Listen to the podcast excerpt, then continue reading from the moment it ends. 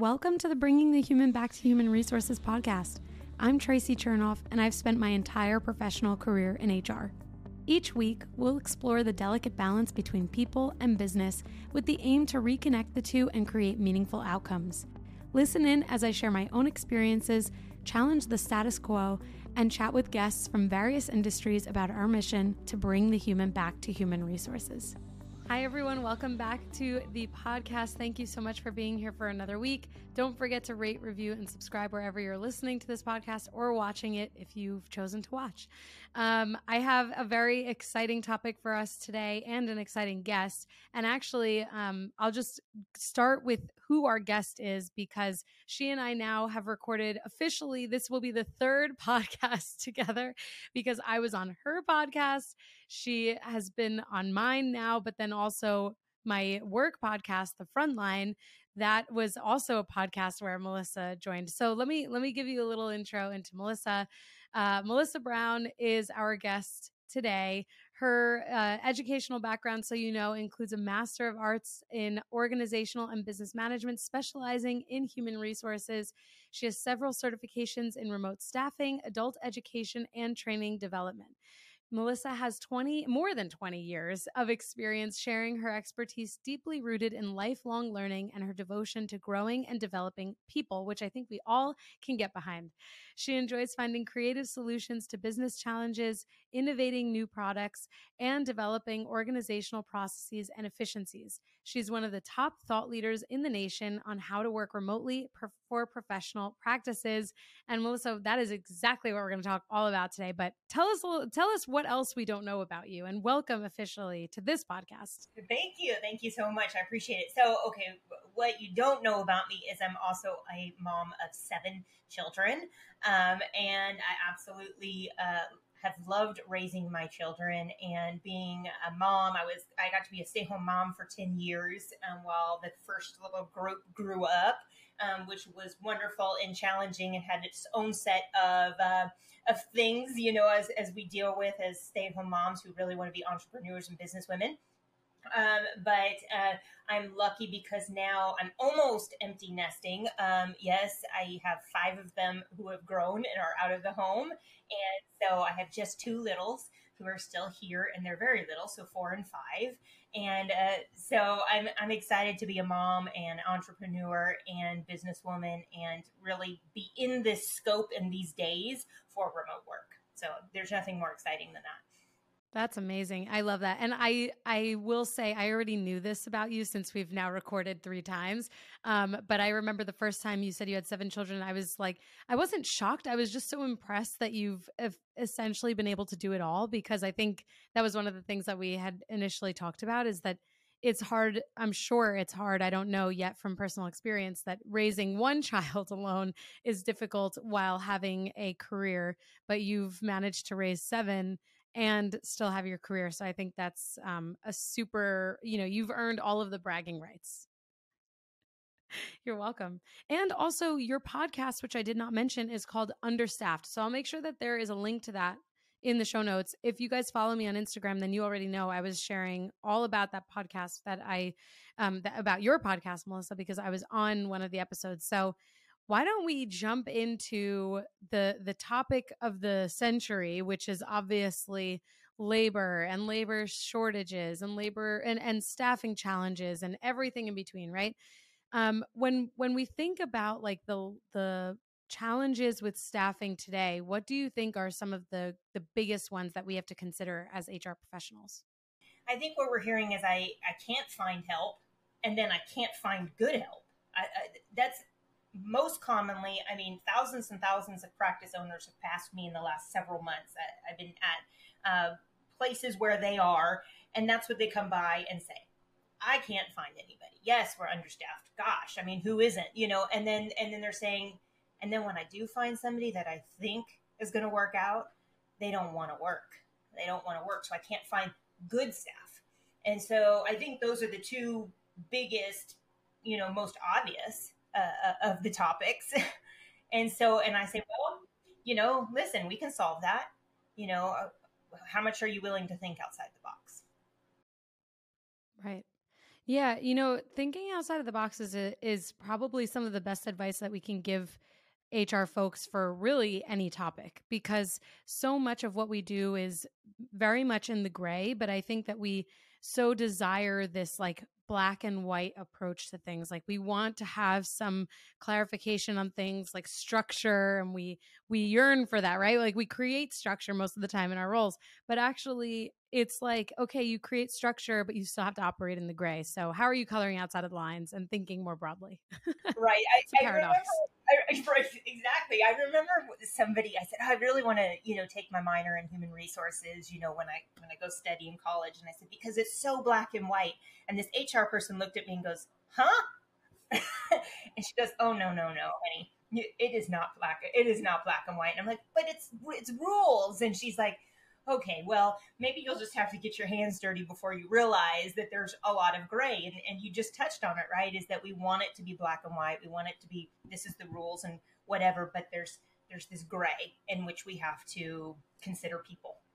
right, right, right, exactly. Because people come with nuance. I mean, like there is no black and white mentality that would work within this career and it's so funny i'm so glad that we can we can giggle about this now because i'm sure it's just like someone listening is like this is really not funny Traci like right. i really need more structure but at the end of the day the structure is in the lack of structure i suppose that you yeah. can you know of course there are those uh, anchor moments right like you know whether it's a handbook or a policy but i think one of the coolest parts about hr is that we can we take that anchor and and then the nuance sets in. It's like okay well what precedent are we willing to set? How can we color outside of the lines? What are the gray areas here that allow us to be more flexible?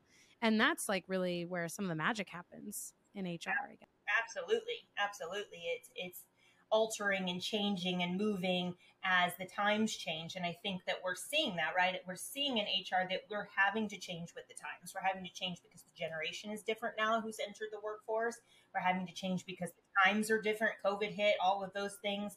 So now we're having to say, okay, great, this is this was our handbook, this was what we're working with, but in order to stay on the curve, we're going to have to change some things. Right.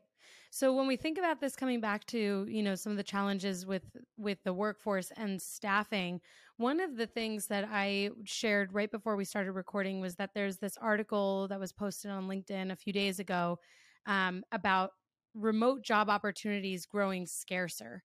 And that uh, in terms of the number of paid postings on linkedin offering remote work that from december 2022 to december 2021 there was a, a decrease in this percentage. So, specifically in 2021, 18.4% of paid postings were for remote opportunities. And in December 2022, that number dropped to 13.8%, which is roughly five units um, or five points. And so, this, you know, this concept, I guess, obviously, I should clarify that this is only based on paid postings for LinkedIn, but we know that LinkedIn is a huge source and sourcer of of jobs and job postings. So, what are your initial thoughts when I share the scarcity that that th- there is around remote jobs today? I think this is scary. I think this is very scary. What this tells me initially, you know, without digging into it a, a tremendous amount, is that human resources are falling back on their old ways. Owners, business owners, all of that. They're going back to what I always did, always worked, so I'm going to keep doing it I'm going to go back to that, and that scares me. That scares me because we're not we're not following the trends. We're not going towards what this workforce wants, and so you're going to continue to struggle, and you're going to continue to tell me you can't find good people. You're going to continue to tell me that you're still understaffed because you went back to your old ways. I mean, look at I think we talked about this on your last one uh, on the last podcast is that you know these big these big companies, right, said, "Oh, we're remote work. We're going to be, we're going to, you know, do the charge," and then they pulled back too. And I'm like, what and what's going on? So you want to pay the high overhead, huh? You want to pay for that office space. So you know what is it that's causing people to do this? And I think it's it's a it's a fear in human resources. I think. Um, and that fear is driving decisions to do things that the way that they have yeah, that's interesting. And I, I guess to double down or up the ante on this, you know, it's probably also a fear from HR folks in pushing back on other business leaders who might be saying, oh, we need to have people in person. Because at the end of the day, this was the same thing that we heard in 2020 when we were all forced to go remote, which again, I mean, that was like a dream come true for me um, and for many people to finally have the flexibility that we wanted, right? But people were afraid of saying to other business leaders or executive teams, oh, hey, this is not what employees want. This is not what people want. And to your point, now we have this trend where we know people want flexibility. It's not to say that everyone wants to be remote 100% of the time, but people want to have the ability to decide. They want to have the ownership and the autonomy. So I, I, totally agree with you that there is definitely a reflection here in terms of how people are thinking.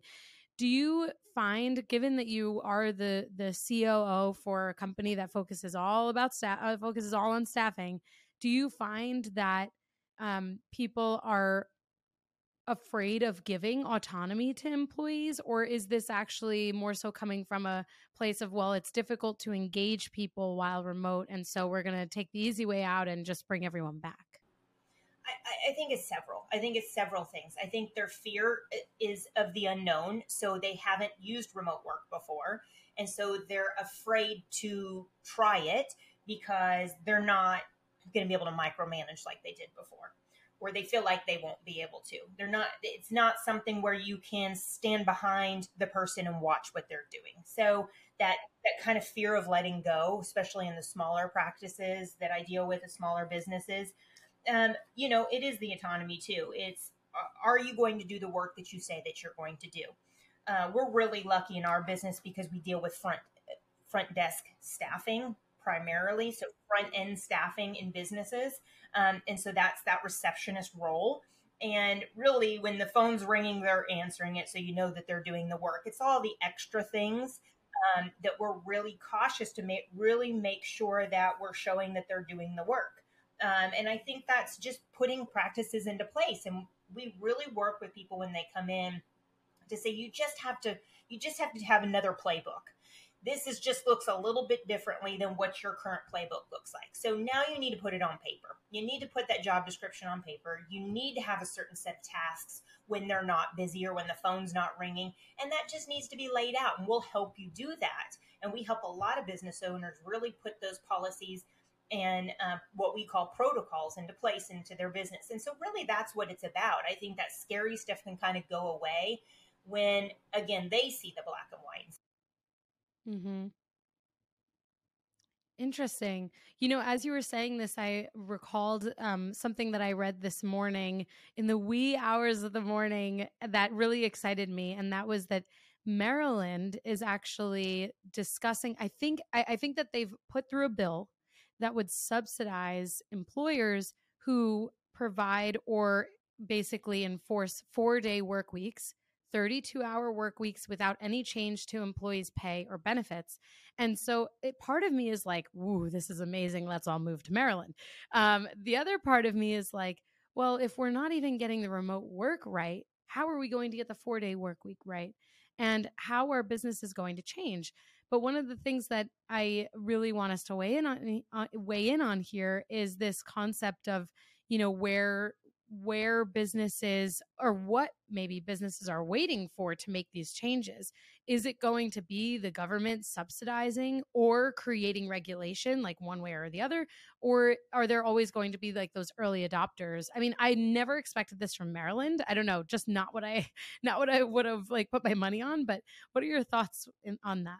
I think people are putting too much stake in what you know the big companies are doing or you know what their mm. friends are doing or what their counterparts are doing or what the community is doing. Um, again i work in in an area that they've got a very tight community. So if if their friends are doing it then they're more likely obviously to try it out um, and and to test it out. So I don't know necessarily what people are waiting for. Are, are they waiting for a catastrophic disaster to happen in their business before they realize this can truly taking on remote work can really lower their overhead and increase their ROI? I mean, like, what are we? That is my question. That is my nut to crack all of the time is what are we waiting for? What is What is mm-hmm. the hesitation here? We all proved it worked. It, it, it worked, okay? Mm-hmm. For every big business, every small business, it worked. So why are we reverting back to our old ways? And why are we not pushing forward? And the fact of the matter is, is I think technology and the world is is changing. It has changed and we're either going to need to press forward or we're going to be left behind and that scares me for small businesses and that scares me because before they know it their business will close it, it took one catastrophic disaster like covid to close so many small business doors because they were not moving ahead they were not progressing and so folks, if if you do have a small business, if you're running one of these, um, you know, which is what under fifty or whatever it is, you know, you you've got to be prepared. You've got to be moving forward your business, and that's that's in technologies, that's in your staffing, that's all of that. You've got to stay on the curve. So that means you do have to think outside that box of what we've normally done. And so, yeah, yeah, I mean, I, would love to see subsidies, but folks, we can't wait on the government. We know how that works too. Yeah. Right, exactly. We have to we have to be the change that we wish to see in the world, right? Um, you know, it's so it's so interesting when you share this perspective about, you know, putting too much stake in the big the the big names around the country, around the world.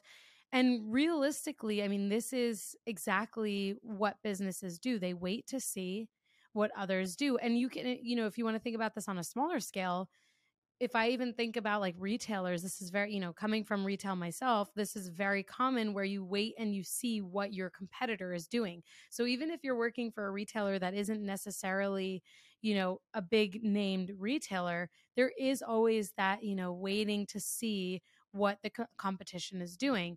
Now, with that perspective, I I agree. I don't think you can wait for the government at all. You have to kind of decide what matters and what's important. But what I think is part of that is for businesses to recognize that these trends point to the same thing that people and society have changed. There is less of a desire to be, you know, so 1000% in work 24 7 and to really and truly have not just a balance, but harmony and a separation, which I think I've said on this podcast before that I don't know that that's necessarily existed or been a priority since probably before, like even my parents' generation, um, because there's all I know is this like hustle mentality to go 24 7. Yeah. Uh, exactly, exactly. That's what I know. Uh, that was my parents. My parents both worked, worked, worked. You know, and that's what I grew mm-hmm. up learning and seeing. And but my children, raising children who are in the generation that we're talking about, are absolutely not that way. And I know that my husband and I sit there and go, What? Oh my gosh, where did you come from? Because, you know, because we're like, we're working on the weekends, we're working during the week, you know, and they're going, uh, I just can't get out of bed. And I'm like, okay, just because it's the weekend doesn't, you know, they're just priorities are different and, and the generation mm-hmm. is different. And it's nothing we did wrong as uh, as parents. You know, I'm going to just say right. because I, I, feel like that, but it's really just the generation in which they're raised in with technologies that we didn't have and and opportunities that we didn't have and and really we have to tap into that. We have to take a look at what they want, what their needs are. And that flexibility we've talked about before is very high. It's what it's even above mm-hmm. pay. It's even above pay. You know, mm-hmm flexibility. What's the first thing you want? Flexibility. Second thing, okay, I want good pay. You know, but I, I really want the flexibility over the, the pay and I'll take some, you know, a four day work week over getting paid more or whatever that looks like. So yeah, we have to we have to evolve with that. We have to move with the times. And it's scary when we're when we're not doing that. And remote work is part of that and technology is the other part, I think. Yeah, absolutely. I hear this a lot being at a startup now. I hear this from like, you know, people that I've connected with who work in startups as well that there's this um it's it's so interesting. It's like a paradox. It's a the the difference between, you know, startup culture which is like you're working a million hours because you have so much that you have to get done and there's so much to do and you're just like grinding it out to get to the result that you want. And then the other side of startup culture is like incredible perks, incredible benefits, huge amounts of flexibility. Um, but what I think is so interesting when when looking at an industry like technology or startups, we're seeing a ton of um, a ton, a ton, a ton of layover layoffs, um, layovers. I'm thinking about flights, a ton of layoffs within this industry, and it just makes me think that actually most industries are much similar with each other than we're allowing them to be like why should technology be this most the the most advanced the most progressive but also the the most intensive when we know that retail actually can be that way too and medicine can be that way as well. So i kind of feel like with one of the greatest things coming out of these um, challenging times, let's say, for labor and the workforce is that industries are realizing that they're not necessarily that different from other industries and companies can do more for their people if they just learn from those around them like why shouldn't the head of pepsi who has done a lot to talk about why um, flexibility is like the greatest currency for employee engagement why should that be any less valuable for than you know for a, a leader within like a manufacturing or a a, a healthcare um, industry, you know. So I feel like I don't know. Maybe I'm going on a tangent here, but there's probably some sort of value in sharing that knowledge across industries. If your company is remote or hybrid, then you know just how difficult it can be to grow your company's culture beyond a pre scheduled Zoom happy hour or occasional lunch and learn. Well, this week's sponsor is here to solve that. They're called CultureBot. CultureBot has devised what will likely become the gold standard for growing and blossoming a company culture inside of Slack. The app is like a sidekick for any HR or people professional, automating a lot of the mundane tasks you probably are forgetting to do on a daily basis. Things like birthday and work anniversary celebrations, team shoutouts and kudos, employee introductions, and remote games. It even has health and wellness tips and conversation starters. If that piques your interest, this will get you even more excited.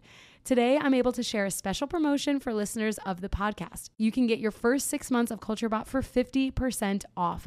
Plus, if your team is under 25 employees, CultureBot is free forever. So if you're looking for a way to create a culture of appreciation and drive increased engagement and togetherness across your team, I definitely recommend checking out CultureBot. Go to getculturebot.com slash humanhr. That's getculturebot.com slash humanhr to get the offer. Plus, I've added the link in the show notes so you can just click right there. Now, let's get back to the podcast. Oh, absolutely. Absolutely. And I think especially what we're, we're talking about in human resources is, you know, is that you should be sharing that if if you see someone it doesn't have to be in your scope i mean again that's why what i talk about is so universal you know, I work in a very specific niche, but what I really do scales across every industry. You know, when I talk about remote work, when I talk about, you know, those types of things that we can do and that flexibility and all of that, it doesn't matter what industry you're in, it applies. And that's mm-hmm. not just in the industry that I'm, I'm in the healthcare field and very specifically veterinary, um, optical, and dental, but it it doesn't matter because you would never know that based on what we're talking about. You would never know that. And and right. I talk to people all all the time. Manufacturing. We talked about that before. I've talked to a manufacturer. Why why are things why can't we get good help? Why are we not uh, seeing people walk in the door and applications being handed in? We're giving away all this money. You know, all of those different things. So it really doesn't matter what industry you're in. Uh, you in retail, I used to be in the restaurant. I mean, come on, talk about mm. someone who's hurting for labor right now is the restaurant. Yeah, seriously. You know, they never shut down, but it is a grueling, grueling industry as well as retail. So uh, they have to start to to change the way they look at things. Absolutely. What do you think about this this idea of, you know, I've been seeing this thrown around that it's an employer's market. Do you agree with that? Like I guess I saw this coming out of all these layoffs that because of that it, you know the employees are not necessarily as much in the driver's seat so people think. Um, but yeah what what do you think about that concept that this is an employer's market? I, I don't think so. I don't think so. I mean and that goes to the second problem you know is i can't find people who want to work or i can't i don't think so. I think it's an employee's market for them to go out and, and win um, but so so that's one fold but then i'm also thinking as i'm talking is that it's the employer's job to attract good talent. So they could be i think they're in the driver's seat in so many ways but i think there's a lot of people you can choose from. I could go to you know i could go down in a strip mall and probably apply the old school way. I could apply to six or seven people in the strip mall right it's going to be for me which one is the most appealing, which is going to provide the most flexibility, which is going to provide the best pay, which one looks the best for me and my schedule and my family and my life. So, in that aspect, as an employer, you're going to have to be attractive. And you're, you can't just throw out sloppy ads. You can't just throw out a sloppy package. You can't just put a now hiring sign in the window anymore and, and think that that's going to get you the right people in. You're going to have to be you're going to have to put out some good stuff if you want to attract good people. Yeah, you're right. You're absolutely right. And I agree. I don't think it's an employer's market because I think the moment we say that it's an employer's market is when we've forgotten every single lesson that we've learned over the last few years, which is that we have to understand what employee expectations are and employee demands.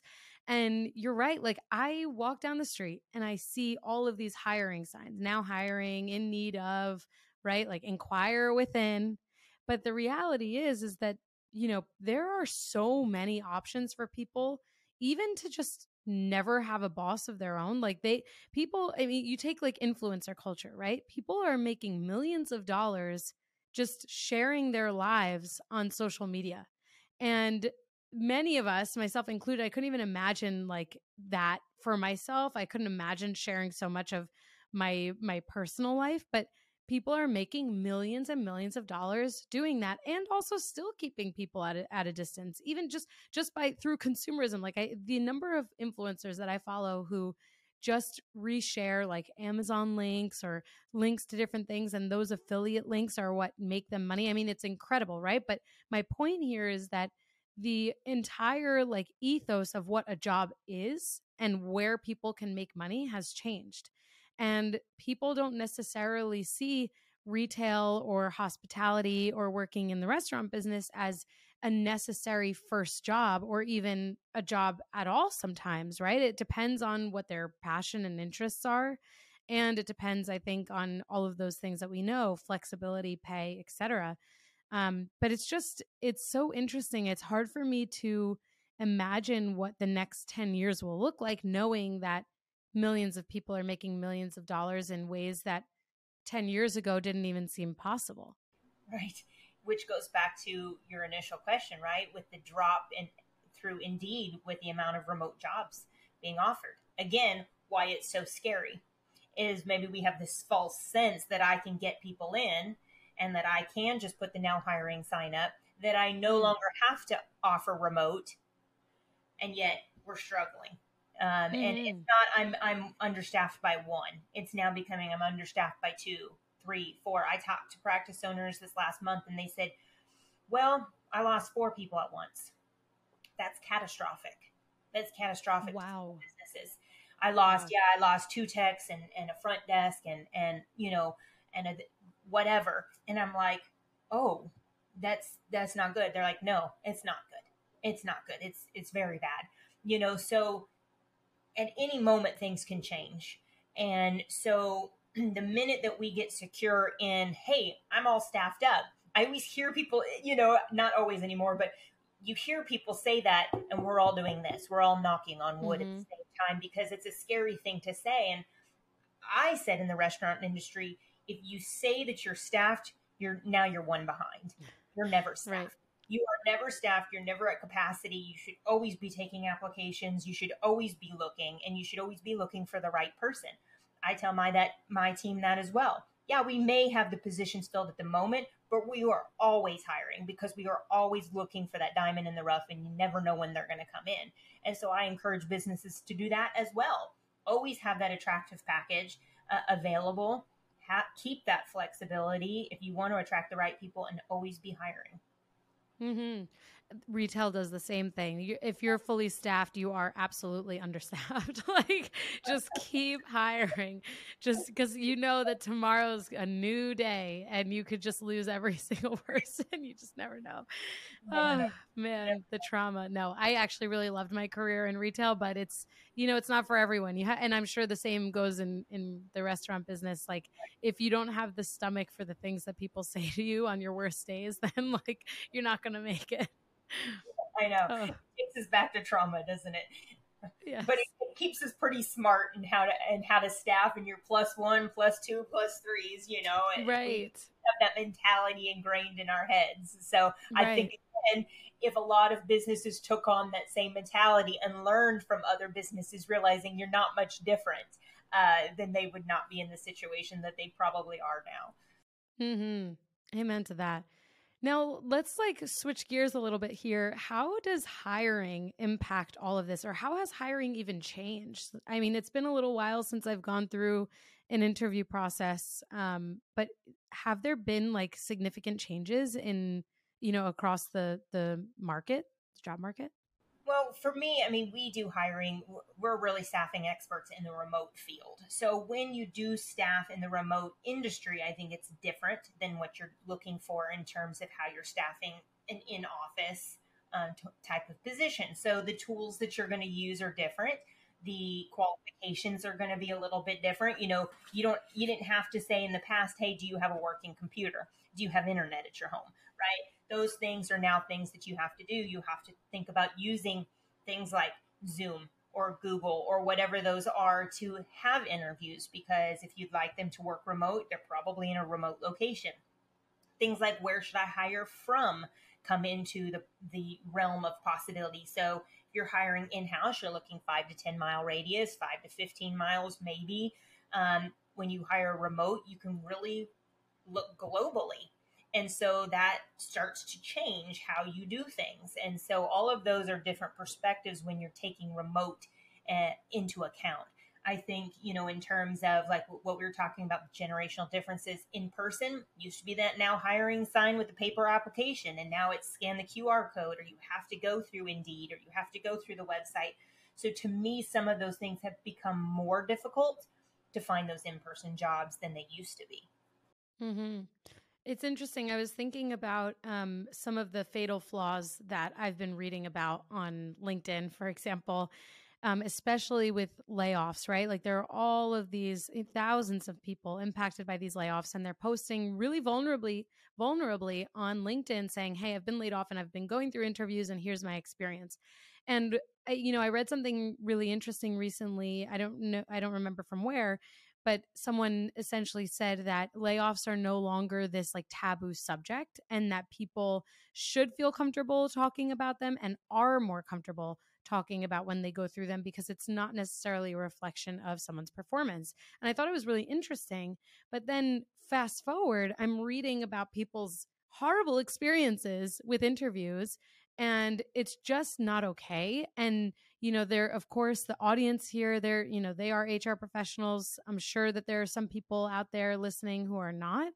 Um, and we have an opportunity to really educate, I think, on what an ideal interview process is like, even if it doesn't end with a job. So, can you walk us through some best practices and also fatal flaws that people should never, you know, make mistakes of doing?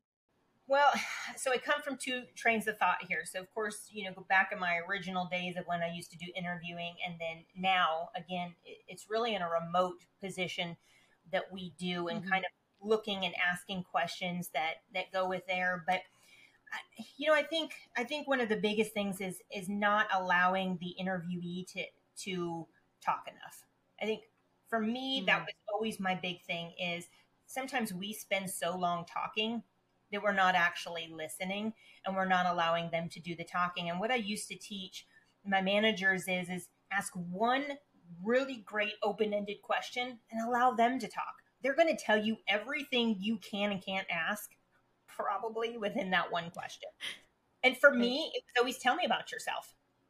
And so really in that they're going to tell me everything. They're going to probably tell me if I, they have children if they have a dog they have a cat they have a significant other. They're going to tell me everything in you which we know hr you can't say or ask. Right. their their entire life story probably. And and just allowing someone to talk i think we're going to gain a lot more information than us doing most of the talking.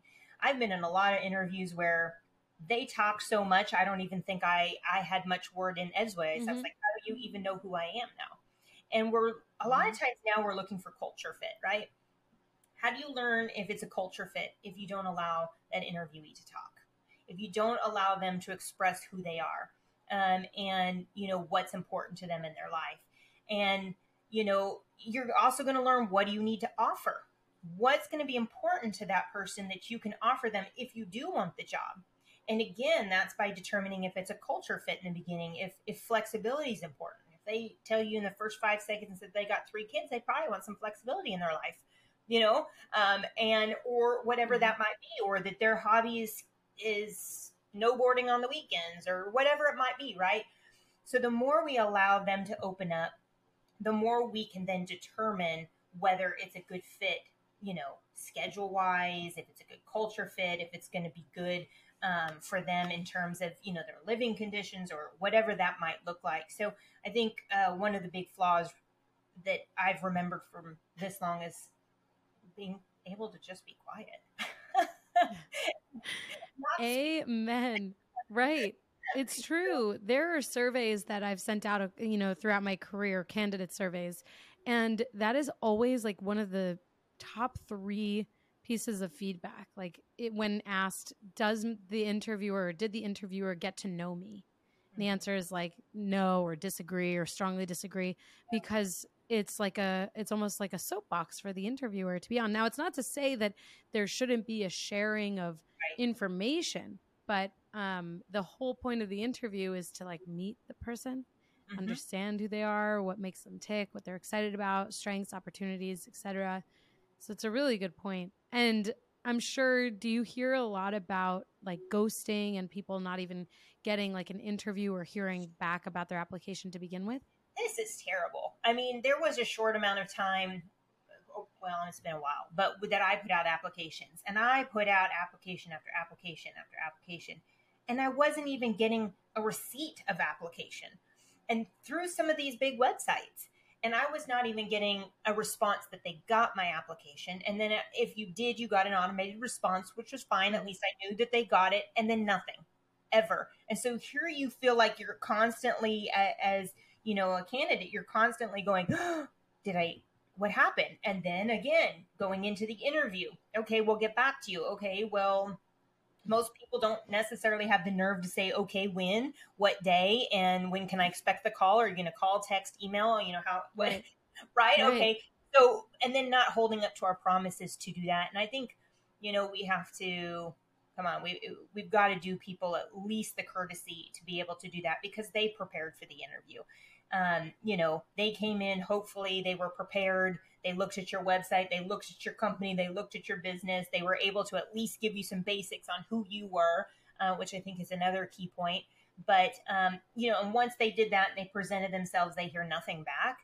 I mean, come on, what what does that say about us? So what if you wanted to go back to their application six months later because oh, I really remember, I really like that person. Now they don't want to work for you. Mm-hmm. What does mm-hmm. that say about you as a company? So you know whether they see you ever again uh, word of mouth is big. Um, and you know you want to be upstanding in your interview process and what you do and how you treat people so i think that's just common courtesy yeah i agree i always right i always say that you want to return people back to the world better than you found them and usually i say that in the context of when someone joins a company works for a company and then ultimately leaves that you want them to leave feeling better than the day they joined, um, or at least the same. You want like a net net. Um, you really don't want them to feel worse. And a lot of the times we see that people resign one way or another for something that makes them feel disengaged or disgruntled. And most of the time, even if they had a fairly good experience, there's always like that one thing that sticks out that leads them to go back out into the world, potentially with a, a lesser than view of the brand or the company or the organization.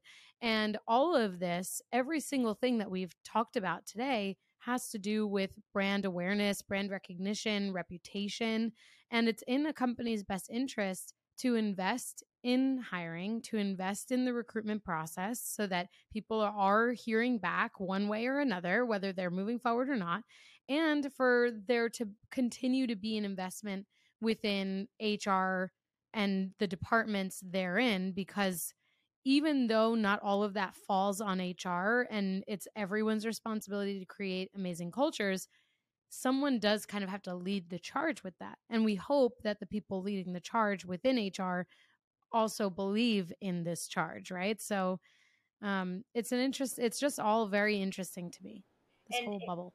You you go back to that right in in terms of social media nowadays, and man, if people are leaving and they're disgruntled, your social media is you know is going to be destroyed. Your online reputation is going to be destroyed. And people are again looking at that when they're going to work for a company.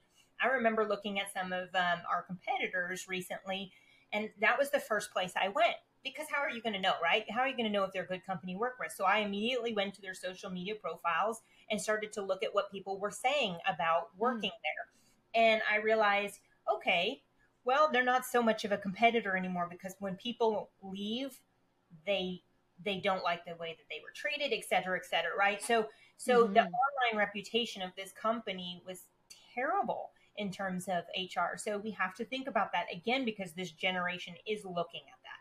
They're absolutely yeah. looking at it is it's the Google review for businesses, and and uh, you've you've got to be aware of that, and you've got to be cognitive of how that looks. Yeah. I love G- Gen Z for this, that there's like an absolute mm.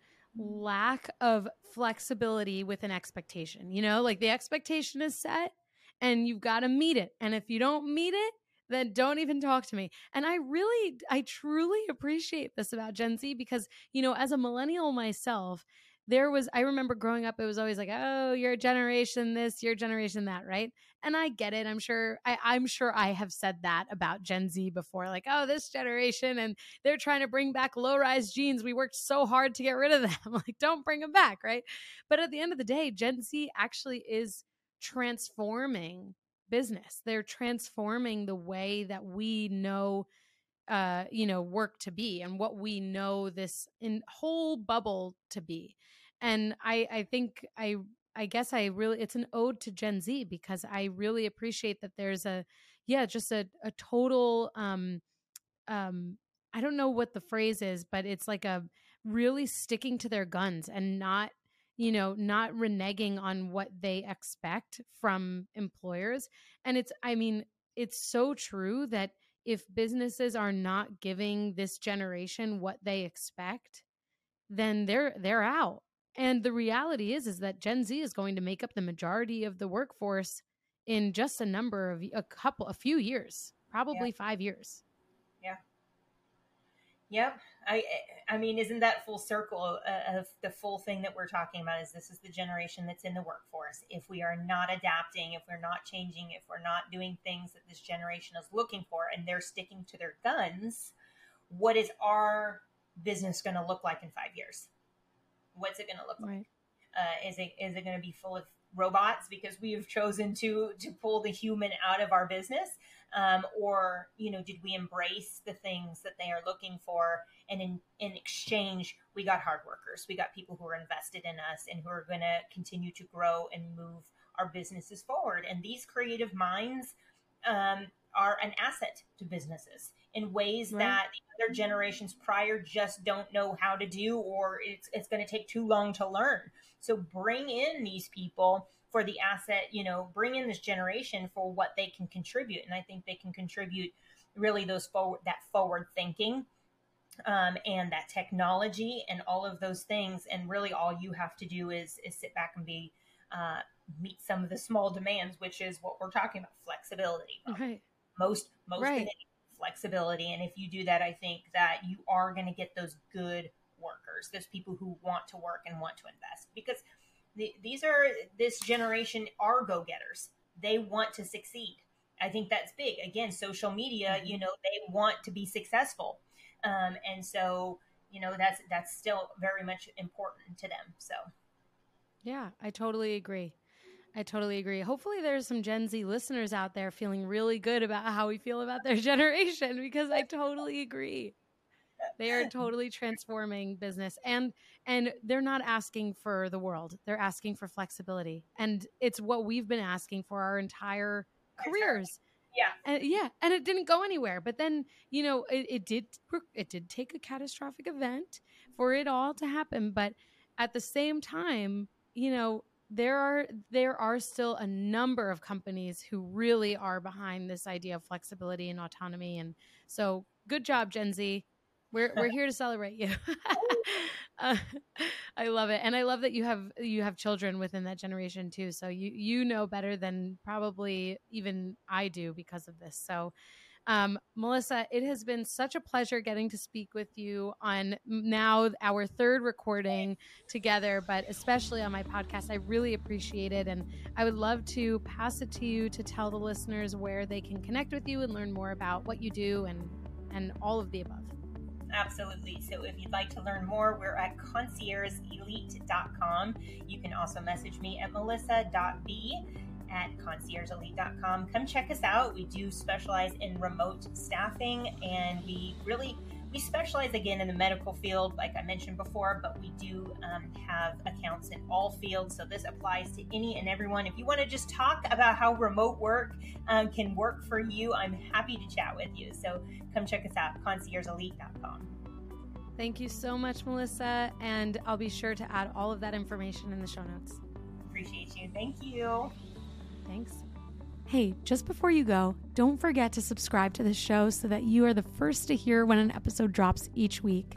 And maybe leave a five star review and a comment about how much you loved this episode. Plus, if you have someone in mind who would really enjoy this episode, make sure you share it with them. Thank you so much for tuning in, and I will see you next week.